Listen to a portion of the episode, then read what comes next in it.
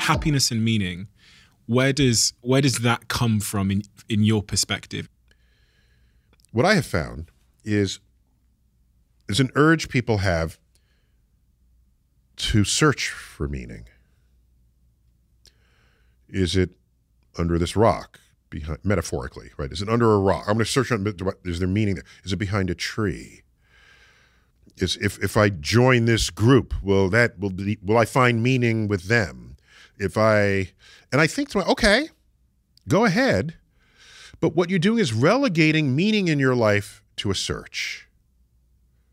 And suppose you don't find meaning, that'd be a force of disappointment in your life. You're setting yourself up to be disappointed if you don't find meaning. So I have another idea. I, I, use this for myself. I, it may or may not work for others. I recognized long ago that in a free society where I'm not enslaved and I'm not, you know, an indentured servant and I have some freedom of choice, that I have the power to manufacture meaning in my life. I can make decisions about my own life that create the meaning. For me, a meaningful life is learning something new tomorrow that I didn't know yesterday. Otherwise, it's a wasted day. You know the prisoner who, who puts X's in the boxes on the wall for the day they get out? I have that in my head, and the day that I get out is the day I die. All right?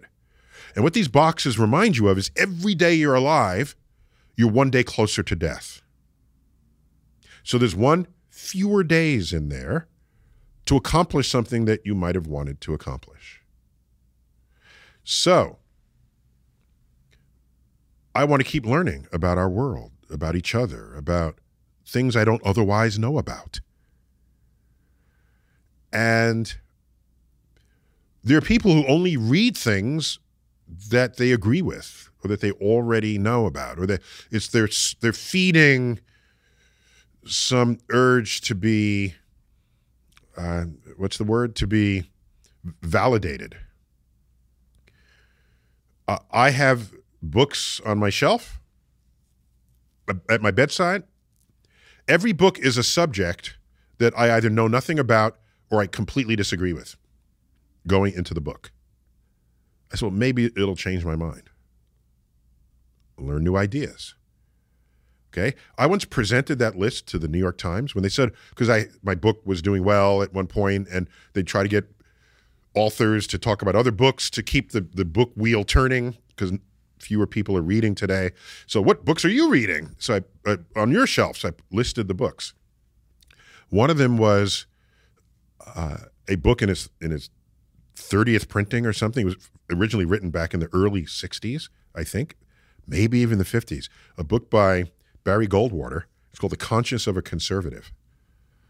And so I'm reading this, and people wrote to me after they saw this list and said, I didn't know you're a closet conservative. I didn't know you're really a Republican. Did you vote for Trump? And all of a sudden, people were presuming that if I'm reading a book on something, that book must be what my whole life is about rather than it's a portal to another place of how people think and what people do.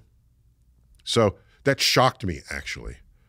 That because that tells me that most people must have just books that continue to feed their own interests.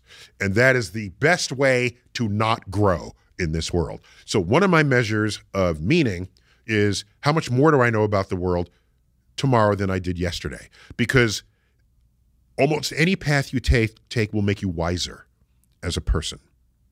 So I value wisdom. That gives meaning to my life. A new perspective. It's not just knowledge. No. What is the arc? It's it's there's there's data. Data can become information. Information on further study becomes knowledge. And after enough time, when you see how the knowledge plugs in and applies, it can become wisdom. Wisdom is the distilled essence of all the details. The wisest statements ever spoken to you generally have no detail in them at all, do they? it's I've heard it said this way wisdom is what's left over after you've forgotten all the details. It's the distilled essence of it all.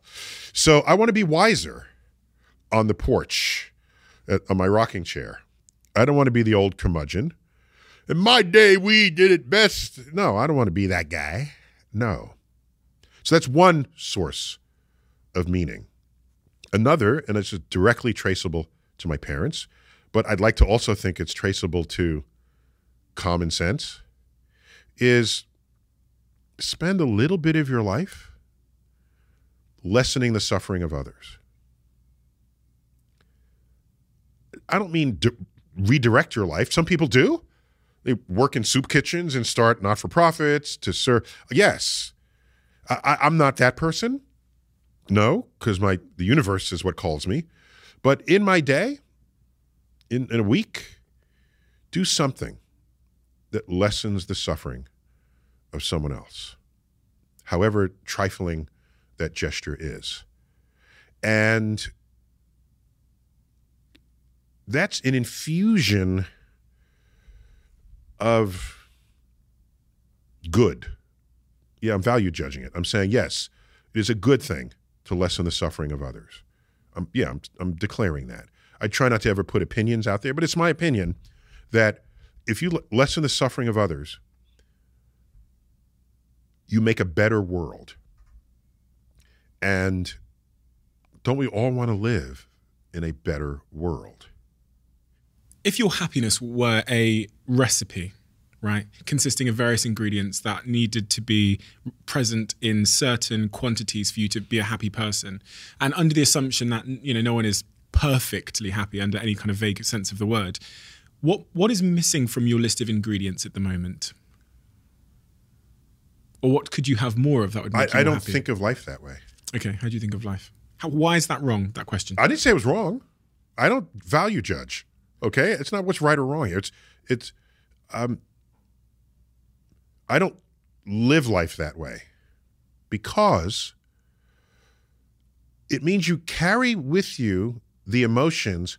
I could be happier if I were doing this, and how come I'm not? And all of a sudden, well, then I must be miserable if I'm not as happy as I could be. No, I don't measure day to day. Am I happy or not? I, I, it's not the measure. Yes, it, it's in there, but that's not the metric. The metric is, am I successful at what at what I'm doing? Am I? No, no. It's not even that. It's, am I as good at this as I can be? If you're not going to try to improve, go home. Find something else.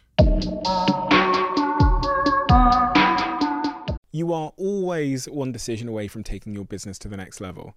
And a decision that's helped me to transform my business is moving over to NetSuite, who I'm excited to say are a sponsor of this podcast. If you don't know already, NetSuite is the number one cloud financial system bringing accounting, financial management, inventory, HR into one platform and one source of truth. It's reduced IT costs because it lives in the cloud, so you can access it from anywhere. And the cost of managing and running multiple systems because it's in one unified business management suite. My team and I don't have to worry about tasks being manual and clunky and it means that I can be more efficient and to focus on more important things like bringing you the best episodes and guests on this show. So I become one of the 37,000 companies that have already made the move over to NetSuite. NetSuite has extended its one of a kind flexible financing program for a few more weeks, so head to netsuite.com slash Bartlett for a free product tour. Back to the episode. You are always one decision away from taking your business to the next level. And a decision that's helped me to transform my business is moving over to NetSuite, who I'm excited to say are a sponsor of this podcast. If you don't know already, NetSuite is the number one cloud financial system bringing accounting, financial management, inventory, HR into one platform and one source of truth. It's reduced IT costs because it lives in the cloud, so you can access it from anywhere. And the cost of managing and running multiple systems because it's in one unified business management suite. My team and I don't have to worry about tasks being manual and clunky and it means that I can be more efficient and to focus on more important things like bringing you the best episodes and guests on this show. So I become one of the 37,000 companies that have already made the move over to NetSuite. NetSuite has extended its one of a kind flexible financing program for a few more weeks, so head to netsuite.com slash Bartlett for a free product tour. Back to the episode.